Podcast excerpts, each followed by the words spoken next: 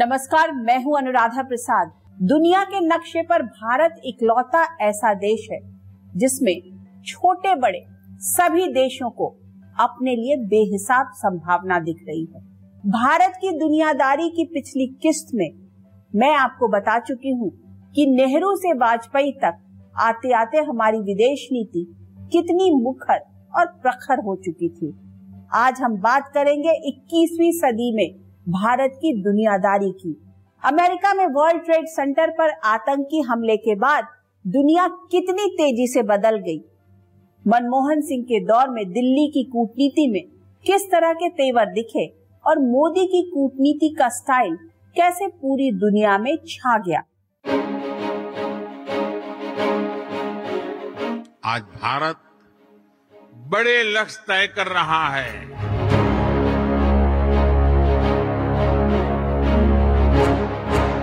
The world is facing serious economic difficulties.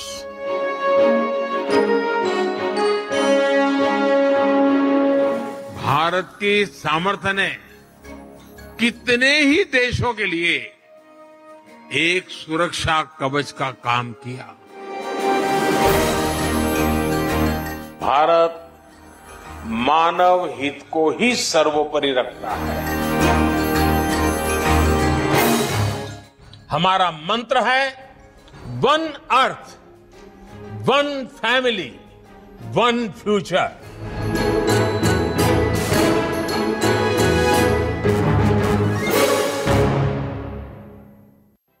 Bharat बहुत पहले से ही आतंकवाद की आग में झुलस रहा था। 1980 के दशक में पंजाब और 1990 के दशक में जम्मू कश्मीर लेकिन भारत का दर्द किसी को समझ में नहीं आ रहा था। 11 सितंबर 2001 को, जब अमेरिका के वर्ल्ड ट्रेड सेंटर पर आतंकी हमला हुआ तो सुपर पावर अमेरिका समेत दुनिया के ज़्यादातर देशों को आतंकवाद का खतरा समझ में आने लगा। आतंकवाद के खिलाफ जंग के नाम पर अमेरिका ने अफ़गानिस्तान में जंग छेड़ दी। इस जंग में अमेरिका के साथ पाकिस्तान खड़ा हो गया।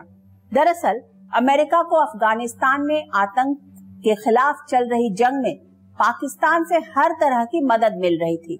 बदले में पाकिस्तान को अमेरिका से आर्थिक मदद और हथियार मिल रहे थे। 2003 में अमेरिका ने इराक पर हमला बोल दिया और सद्दाम हुसैन की ईट से ईट बजा दी। अरब वर्ल्ड में एक अजीब सी ऊहापोह की स्थिति बन गई। इधर भारत में भी सत्ता का मिजाज बदला।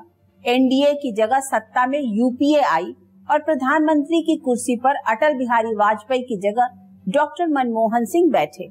आज़ादी के बाद से ही चले आ रहे आर्थिक सांचे को उन्नीस सौ इक्यानवे में ही सफलता पूर्वक तोड़कर डॉक्टर मनमोहन सिंह ने एक अलग पहचान बना ली थी। लेकिन बतौर प्रधानमंत्री अब विदेश नीति के मोर्चे पर भी उनकी परीक्षा होनी थी।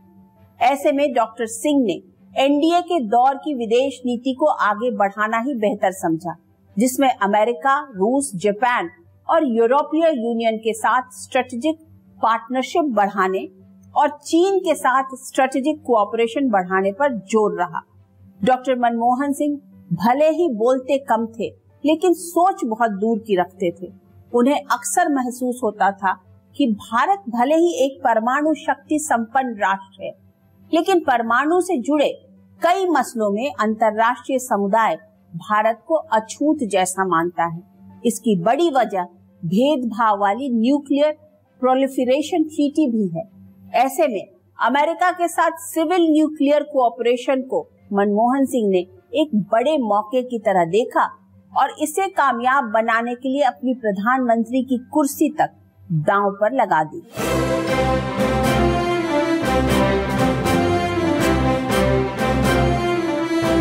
अठारह जुलाई 2005 वॉशिंगटन, अमेरिका। तब के अमेरिकी राष्ट्रपति जॉर्ज बुश और भारत के प्रधानमंत्री डॉक्टर मनमोहन सिंह ने वॉशिंगटन में परमाणु करार का ऐलान किया।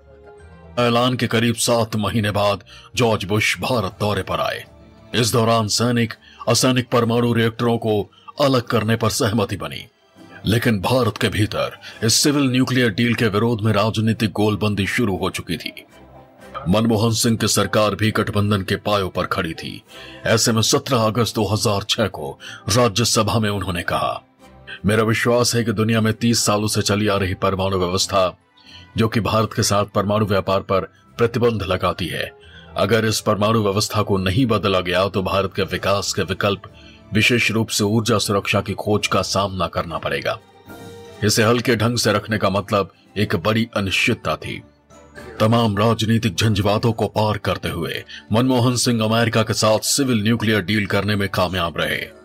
दरअसल भारत उन्नीस में ही परमाणु परीक्षण कर चुका था, लेकिन एनपीटी और सीटीबीटी पर दस्तखत नहीं किए थे। ऐसे में अमेरिका के साथ सिविल न्यूक्लियर डील के साथ ही भारत के अंतर्राष्ट्रीय परमाणु मुख्य धारा में शामिल होने की राह खुल गई। साथ ही वॉशिंगटन और दिल्ली के बीच रिश्ते और मज़बूत होने लगे। प्रधानमंत्री मनमोहन सिंह के टेन्योर में इंडियन फॉरेन पॉलिसी ने काफ़ी चीज़ें बदली थी। स्पेशली जब प्रेसिडेंट बुश वहाँ यूएस में थे और दोनों के जो वार्तालाप 2005 में हुए और 2006 में जो हमारा न्यूक्लियर डील साइन हुआ, अमेरिका और यूएस में एक रोल डिफाइन एक डिफाइनिंग मोमेंट था इंडियन फॉरेन पॉलिसी के लिए। पड़ोसी पाकिस्तान से रिश्ते बेहतर करने के लिए भी मनमोहन सिंह ने बड़ा दिल दिखाया। शर्म अल शेख में दिए गए साझा बयान में द्विपक्षीय बातचीत को आतंकवाद से अलग कर दिया। मनमोहन सिंह उदार मन से सोच रहे थे कि भारत की तरह ही पाकिस्तान भी आतंकवाद से लड़ रहा है। लेकिन 26 नवंबर 2008 को आतंकियों ने मुंबई पर हमला किया तो उन्होंने भी पाकिस्तान के खिलाफ कड़ा रुख अपनाया। पाकिस्तान के साथ उन्होंने कोशिश की कि रिश्ते अच्छे हों। लेकिन उसके बावजूद, जैसा कि हम जानते हैं कि पाकिस्तान में नेतृत्व कोई भी हो, जो असली हुकूमत होती है, वो सेना के हाथ में होती है। पाकिस्तान के भाग्य का निर्धारण रावलपिंडी से होता है और उस वक्त जो भी वहाँ की जो सुरक्षा एजेंसियाँ थी, वो भारत के साथ पाकिस्तान के संबंध सुधारने नहीं देना चाहती थी। और इसलिए जब भी भारत ने कोशिश की, उन्होंने कुछ ना कुछ ऐसा किया, जिससे कि ये रिश्ते जो हैं, सुधर नहीं पाए। चीन के साथ रिश्तों को सुधारने की भी मनमोहन सिंह के दौर में बड़ी पहल हुई। दोनों तरफ़ से जमकर आना जाना हुआ। साल 2010 में जब चीन के प्रधानमंत्री बेंजिया बाओ आए तो 2015 तक कारोबार को बढ़ाकर 100 अरब डॉलर तक पहुँचाने का टारगेट रखा गया। मनमोहन सिंह की दोनों पारियों में कूटनीति को आगे बढ़ाने वाली ड्राइविंग सीट पर ज़्यादातर समय आर्थिक प्राथमिकताएँ ही दिखी। साल 2008 में मुंबई पर आतंकी हमले के बाद पाकिस्तान के साथ रिश्ते बहुत बिगड़ गए। उसी दौर में एलएसी पर लद्दाख में भारत और चीन के फौजी तीन हफ्तों तक आमने सामने डटे रहे। लेकिन बाद में इस मसले को आसानी और आपसी बातचीत के ज़रिए सुलझा लिया गया। डॉक्टर मनमोहन सिंह का सबसे ज़्यादा ज़ोर उन रिश्तों पर जमी वर्ग हटाने में रहा। जो भारत को आर्थिक प्रगति की राह पर ले जाएँ। साल 2014 में भारत के प्रधानमंत्री की कुर्सी पर बैठे नरेंद्र दामोदर दास मोदी। साल 2014 से पहले भारत के प्रधानमंत्रियों के विदेशी दौरों की चर्चा ज़्यादा नहीं होती थी। लेकिन पीएम मोदी ने ऐसी रणनीति बनाई कि उनके हर विदेश दौरे की जमकर चर्चा होती है और उसके मायने निकाले जाते हैं। विदेशी ज़मीन से भी मोदी भारतीय समुदाय को संबोधित करते हैं। हालात इतनी तेज़ी से बदले कि जो अमेरिका कभी मोदी की एंट्री पर प्रतिबंध लगाता था, उसी अमेरिका के राष्ट्रपति व्हाइट हाउस में नरेंद्र मोदी का दोनों हाथ खोलकर स्वागत करने लगे।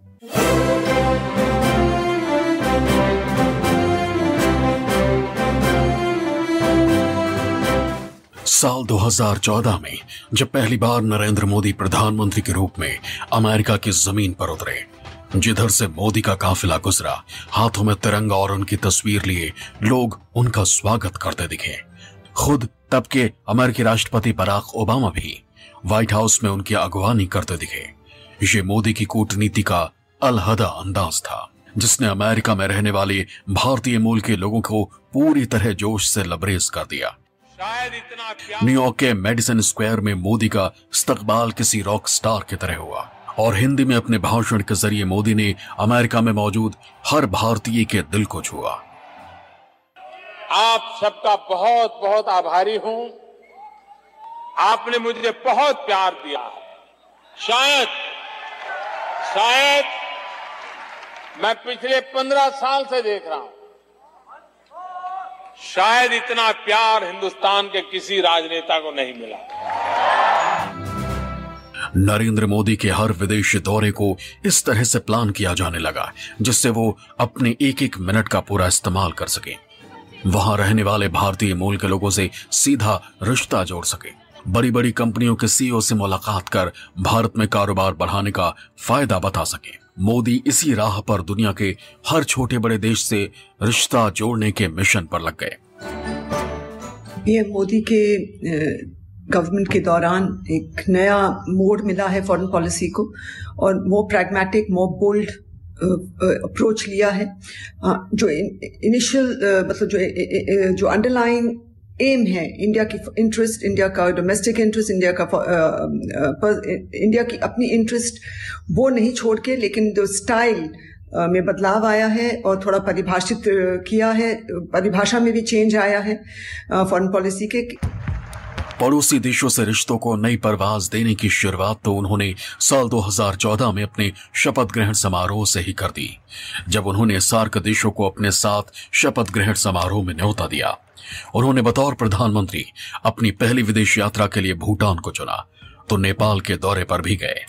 अफ़गानिस्तान से लौटते समय पाकिस्तान में लैंड कर पीएम मोदी ने पूरी दुनिया को हैरान कर दिया। पाकिस्तान से रिश्ते सुधारने के लिए कई बड़ी पहल की। लेकिन जब पाकिस्तान से आए आतंकियों ने जम्मू कश्मीर के उरी में आर्मी कैंप पर हमला किया तो मोदी सरकार ने पीओके में घुसकर आतंकियों के सफ़ाई का फैसला किया। और जब सर्जिकल स्ट्राइक हुई, दुनिया को हमारा लोहा मानना पड़ा। हमारे लोगों की ताकत को मानना पड़ा। पुलवामा में सीआरपीएफ के काफिले पर आत्मघाती हमले के बाद मोदी सरकार ने पीओके में घुसकर आतंकियों के अड्डे पर एयर स्ट्राइक की। ये नए भारत की कूटनीति का स्टाइल है, जिसमें बड़ी सफ़ाई के साथ हर बड़े अंतर्राष्ट्रीय मंच पर आतंक के मुद्दे पर पाकिस्तान को बेनकाब किया जाता है। जम्मू कश्मीर में स्थायी शांति और पाकिस्तान का खेल खत्म करने के लिए मोदी सरकार 5 अगस्त 2019 को अनुच्छेद 370 हटाने का फैसला लेती है। साथ ही सूबे का बंटवारा और केंद्र शासित प्रदेश घोषित कर पाकिस्तान के इरादों पर ब्रजपात कर देती है। ये भारत की नई कूटनीति का ही कमाल है कि पाकिस्तान के लाख छाती पीटने के बाद भी अंतर्राष्ट्रीय समुदाय से कहीं सहानुभूति के दो शब्द नहीं मिल रहे हैं। जो अमेरिका का भी पाकिस्तान के साथ मजबूती से खड़ा हुआ करता था, वो भी किनारा कर चुका है। मुस्लिम वर्ल्ड के ज़्यादातर देश भी पाकिस्तान से दूरी बनाते दिख रहे हैं। पिछले कुछ समय से हमने ये देखा कि खाड़ी के देश मोदी जी की सरकार के आने के बाद पूरी तरह से भारत के साथ हैं। पहली बार ओआईसी में भारत को स्पेशल इन्वाइटी की तरह बुलाया गया था। अगर आपको याद हो, जब संयुक्त अरब अमीरात में मीटिंग हुई थी। और उसके बाद इन राष्ट्रों के साथ जो हमारे संबंध रहे हैं, चाहे सऊदी अरब के राजकुमार रहे मोहम्मद बिन सलमान, या जो आज यूएई के राष्ट्रपति हैं मोहम्मद बिन जायद, इन सब के साथ मोदी जी के व्यक्तिगत रूप से मेरे ख्याल से काफ़ी अच्छे संबंध रहे हैं, और इन सभी राष्ट्राध्यक्षों को भारत बुलाया गया है, महत्वपूर्ण मौक़ों पर बुलाया गया है, और इनके साथ हमारे संबंध अच्छे हैं। सऊदी अरब, संयुक्त अरब अमीरात, बहरीन, ओमान, कुवैत और कतर जैसे देशों से भारत के रिश्ते और मज़बूत हुए हैं। हाल में आए भूकंप के दौरान जिस तरह से भारत ने टर्की की मदद की, ऐसे में टर्की और भारत के रिश्तों की डोर भी मज़बूत हुई है, जो पाकिस्तान के लिए दस हज़ार बोल्ट के बिजली के झटके से कम नहीं है। खाड़ी सहयोग संगठन भारत के सबसे बड़े क्षेत्रीय व्यापार साझेदारों में से एक है। भारत की कामकाजी आबादी का एक बड़ा हिस्सा खाड़ी देशों में रहता है, जो 70 से 80 अरब डॉलर की रकम हर साल भारत को भेजता है। मोदी के दौर में ईरान के साथ रिश्तों को और मजबूती देने की कोशिश हुई है। नरेंद्र मोदी की कूटनीति का सबसे मज़बूत पक्ष यही है कि वो छोटे बड़े देश में फ़र्क नहीं करते। महाशक्तियों के प्रभाव और दबाव से बिल्कुल मुक्त होकर फैसला लेते हैं। अमेरिका हो या ऑस्ट्रेलिया, यूरोप हो या अफ्रीका, मुस्लिम वर्ल्ड के देश हो या आकार और आबादी में बहुत छोटा देश, सबकी संप्रभुता और सम्मान का पूरा ख्याल रखते हैं। नरेंद्र मोदी की विदेश नीति में व्यवहारिकता कूट कूट कर भरी है। वो अपनी निजी संबंधों को कूटनीति में इस्तेमाल करने का हुनर बहुत अच्छी तरह जानते हैं। अगर मोदी अचानक पाकिस्तान जाकर नवाज़ शरीफ की बुज़ुर्ग माँ के पैर छू सकते हैं तो जम्मू कश्मीर के उरी में आर्मी कैंप पर हमले के बाद पीओके में घुसकर सर्जिकल स्ट्राइक जैसा बड़ा फैसला लेकर सिर्फ़ पाकिस्तान ही नहीं, पूरी दुनिया को चौंकाने का मादा रखते हैं। मोदी दुनिया की आँखों में आँखें डालकर कहते हैं कि हर तरह का आतंकवाद दुनिया के लिए खतरनाक है। वो अच्छे और बुरे आतंकवाद के नाम पर खेल करने वालों को सावधान भी करते हैं। ये मोदी की कूटनीति का ही कमाल है कि पाकिस्तान पूरी दुनिया में आज अलग थलग पड़ चुका है। चीन को भी डोकलाम और गलवान में करारा जवाब देकर मोदी बता चुके हैं कि भारत को लेकर कोई गलत फहमी नहीं होनी चाहिए। दिल्ली में पहली बार चीन के विदेश मंत्री चीन गैंग और भारत के विदेश मंत्री एस जयशंकर मिले। करीब 45 मिनट चली बातचीत के दौरान चाइना की ओर से कहा गया कि द्विपक्षीय संबंधों में सरहद से जुड़े मुद्दों को प्रॉपर प्लेस यानी उचित स्थान पर रखना चाहिए। तो भारत ने द्विपक्षीय संबंधों को सुधारने पर ज़ोर दिया। Thrust of the meeting was really uh, on on our bilateral relationship and the challenges in the bilateral relationship, especially that of peace and tranquility uh, in the border areas.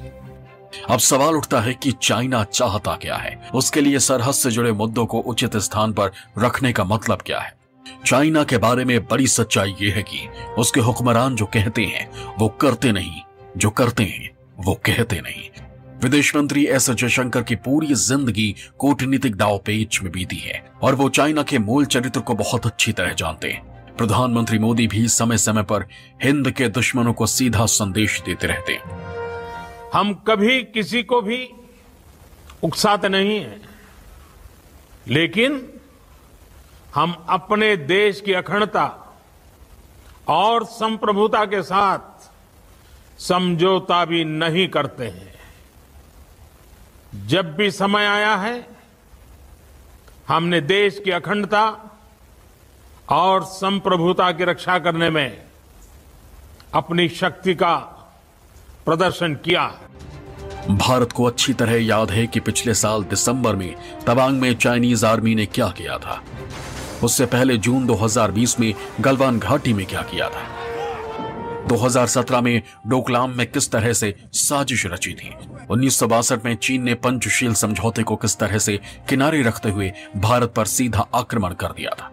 Arunachal Pradesh से लद्दाख तक एलएसी पर China की चालबाजी की अनगिनत कहानियाँ हैं। लेकिन एक बड़ा सच ये भी है कि चीन भारत का एक बड़ा कारोबारी साझेदार भी है। यहाँ पे बहुत डिमांड है चीनी चाइनीज़ चीप गुड्स की। मशीनरी भी आती, सब कुछ आता है। हमारा मेनली और हमारी एक्सेस भी वो अलाउ नहीं करते हैं मार्केट एक्सेस हमारे ड्रग्स जो जाते हैं और एग्रीकल्चर प्रोडक्ट्स की उन्होंने वो बाधाएँ डाल रखी हैं। तो हमको इकोनॉमिकली कोई एक ऐसा सोल्यूशन निकालना पड़ेगा कि इकोनॉमिक उनको चोट पहुँचे, तभी चाइना थोड़ी हमारी बात मानेगा। भारत अगर दुनिया के बाज़ार से एक लाख रुपए का सामान खरीदता है, उसमें से पंद्रह हज़ार से अधिक की खरीदारी चीन से होती है। भारत में लोगों के हाथों में दिखने वाले दस स्मार्टफ़ोन में से सात का चीन से कनेक्शन है। पिछले साल भर में भारत ने चाइना से तीन हज़ार करोड़ डॉलर का इलेक्ट्रॉनिक सामान मंगवाया। इलेक्ट्रॉनिक सामान ही नहीं nuclear reactors boiler organic chemical plastic सामान, रासायनिक खाद ऑटो पार्ट्स जैसे कई ज़रूरी सामान खरीदता है। भारत ने चीन से मेडिकल आयात को जापान से बढ़ाने की दिशा में कदम बढ़ा दिया। है इसका मतलब है कि चीन से भारत का मेडिकल आयात आने वाले दिनों में घटना तय फ़िलहाल भारत चीन से अल्ट्रासोनिक स्कैनर, एमआरआई मशीनें, डायग्नोस्टिक उपकरण, सर्जिकल उपकरण जैसी ज़रूरी चीज़ों का आयात करता है। ऐसे में आज का भारत अच्छी तरह जानता है कि सीमा पर तनाव, कूटनीति दाव पेच और कारोबारी रिश्ते सब साथ साथ चलते रहेंगे। उनसे परिस्थितियों के हिसाब से निपटना होगा। पीएम नरेंद्र मोदी भारत के लुक ईस्ट पॉलिसी को और मजबूती देने में लगे हुए। इस कड़ी में जापान के साथ रिश्तों की डोर और मज़बूत हुई है। आसियान के छतरी तले Thailand, Singapore, Vietnam, Laos, Indonesia, Myanmar, Philippines, Brunei, Malaysia, Cambodia जैसे देश खड़े हैं। पीएम मोदी इन देशों से फोर सी के ज़रिए रिश्ता मज़बूत करने के राह पर आगे बढ़ रहे हैं, यानी कल्चर, कॉमर्स, कनेक्टिविटी और कैपेसिटी बिल्डिंग। न्यू इंडिया की कूटनीति में संकट में फंसे पड़ोसियों की निस्वार्थ मदद है। कोरोना महामारी के दौर में भारत ने जरूरतमंद देशों को कोरोना वैक्सीन देकर न सिर्फ़ अपनी दरियादिली का परिचय दिया, बल्कि ये भी एहसास करा दिया कि दुनिया की बड़ी समस्याओं को सुलझाने में भारत किस तरह से अहम भूमिका निभा सकता है। ये भारत ही है जिसने दुनिया के सैकड़ों जरूरतमंद देशों को ज़रूरी दवाएँ वैक्सीन पहुंचाई। इसलिए आज दुनिया भर में भारत के प्रति एक सद्भावना है। हाल में भूकंप से बुरी तरह प्रभावित तुर्की और सीरिया में भारत ने ऑपरेशन दोस्त चलाया। तबाह हो चुके दोनों मुल्कों में जिस तेज़ी के साथ भारतीय राहत दल ने लोगों की ज़िंदगी बचाने का काम किया, उससे दुनिया में भारत की एक अलग पहचान बनी। दुनिया में कहीं भी आपदा हो, भारत फ़र्स्ट रिस्पॉन्डर के रूप में तैयार मिलता है।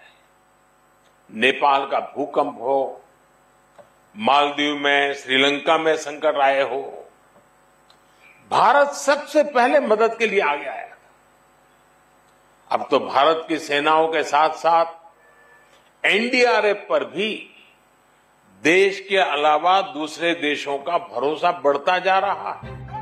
आर्थिक संकट में बुरी तरह फंसे श्रीलंका के लोगों की मदद कर भारत ने अपना पड़ोसी धर्म निभाया। तो बांग्लादेश को भी दिल्ली से बेहतर रिश्तों में फ़ायदा दिखता रहा। ये मोदी के चुंबकीय व्यक्तित्व का ही कमाल है कि जापान के प्रधानमंत्री घंटों काशी के घाट पर बैठकर गंगा आरती करते हैं। अमेरिका के राष्ट्रपति की कुर्सी पर रहते हुए डोनाल्ड ट्रंप अहमदाबाद की सड़कों पर मोदी के साथ रोड शो करते हैं। ये नए दौर के भारत की विदेश नीति है, जो किसी के दबाव, अभाव या प्रभाव में फैसला नहीं लेती। बिल्कुल स्वतंत्र होकर अपनी जरूरतों और राष्ट्रीय हितों को देखते हुए फैसला लेता है।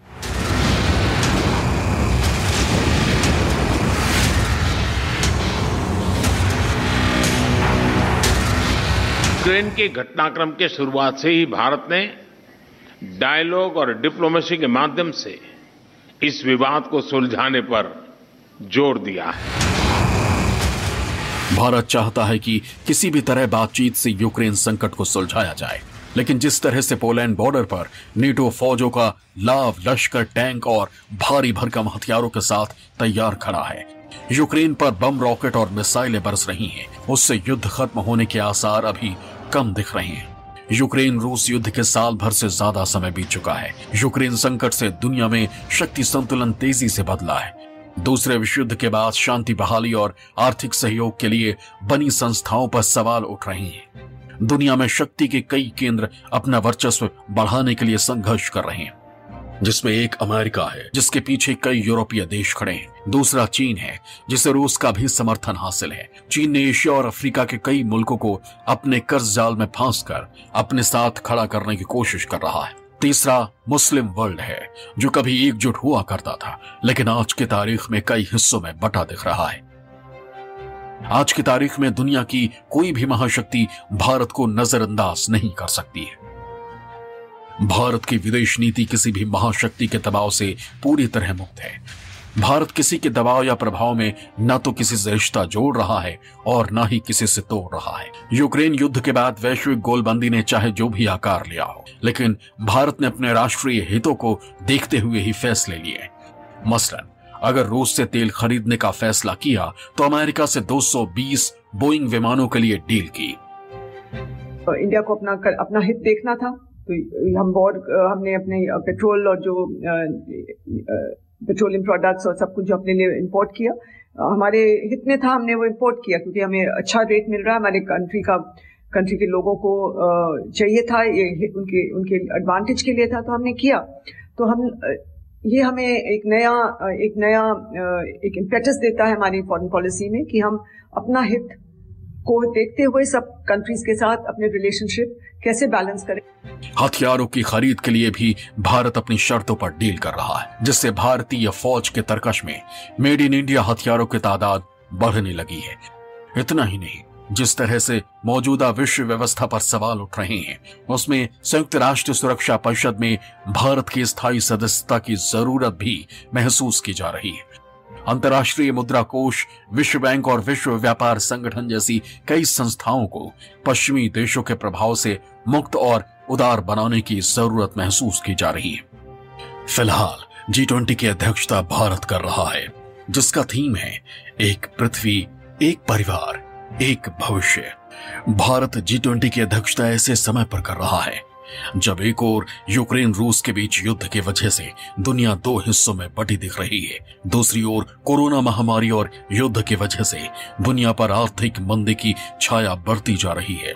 G20 has a critical role to play in finding the right balance between growth and efficiency on one hand and resilience on the other. We can reach this balance more easily by working together. Bharat दुनिया के मंच पर हर तरह से दमदार और ज़िम्मेदारी के साथ भूमिका निभा रहा है इससे दुनिया के छोटे बड़े देशों का भारत में भरोसा लगातार बढ़ रहा है ऐसे में तेज़ी से बदलते वैश्विक शक्ति संतुलन में भारत को नए नायक के तौर पर देखा जाने लगा है भले ही कूटनीति के जानकार भारत की विदेश नीति के अलग अलग पड़ावों को अपने अपने नज़रिए से देखते हो, लेकिन सबसे बड़ा सच ये है कि भारत की विदेश नीति नेहरू से मोदी तक की यात्रा में कभी भटकी नहीं, कभी अटकी नहीं। दुनिया के हर उथल पुथल में भारत को आगे बढ़ाने के लिए ही रास्ता बनाती रही। आने वाले वर्षों में भारत के दूसरे देशों से रिश्ते, उन रिश्तों का आधार और राष्ट्रीय हित की परिभाषा तीनों का बदलना तय है। आज के तारीख में हमारी विदेश नीति अपनी पारंपरिक आदर्शों और लक्ष्यों के साथ साथ सुपरसोनिक रफ्तार से डिप्लोमेसी फॉर डेवलपमेंट विदेशों में सिटीजन सेंट्रिक सर्विसेज़ और ब्रांड इंडिया को बढ़ाने में बड़ी भूमिका निभा रही है। इस कड़ी में बस इतना ही। आपसे फिर मुलाकात होगी किसी ऐसे मुद्दे के साथ जिसे जानना और समझना हमारे लिए बहुत ज़रूरी होगा। नमस्कार।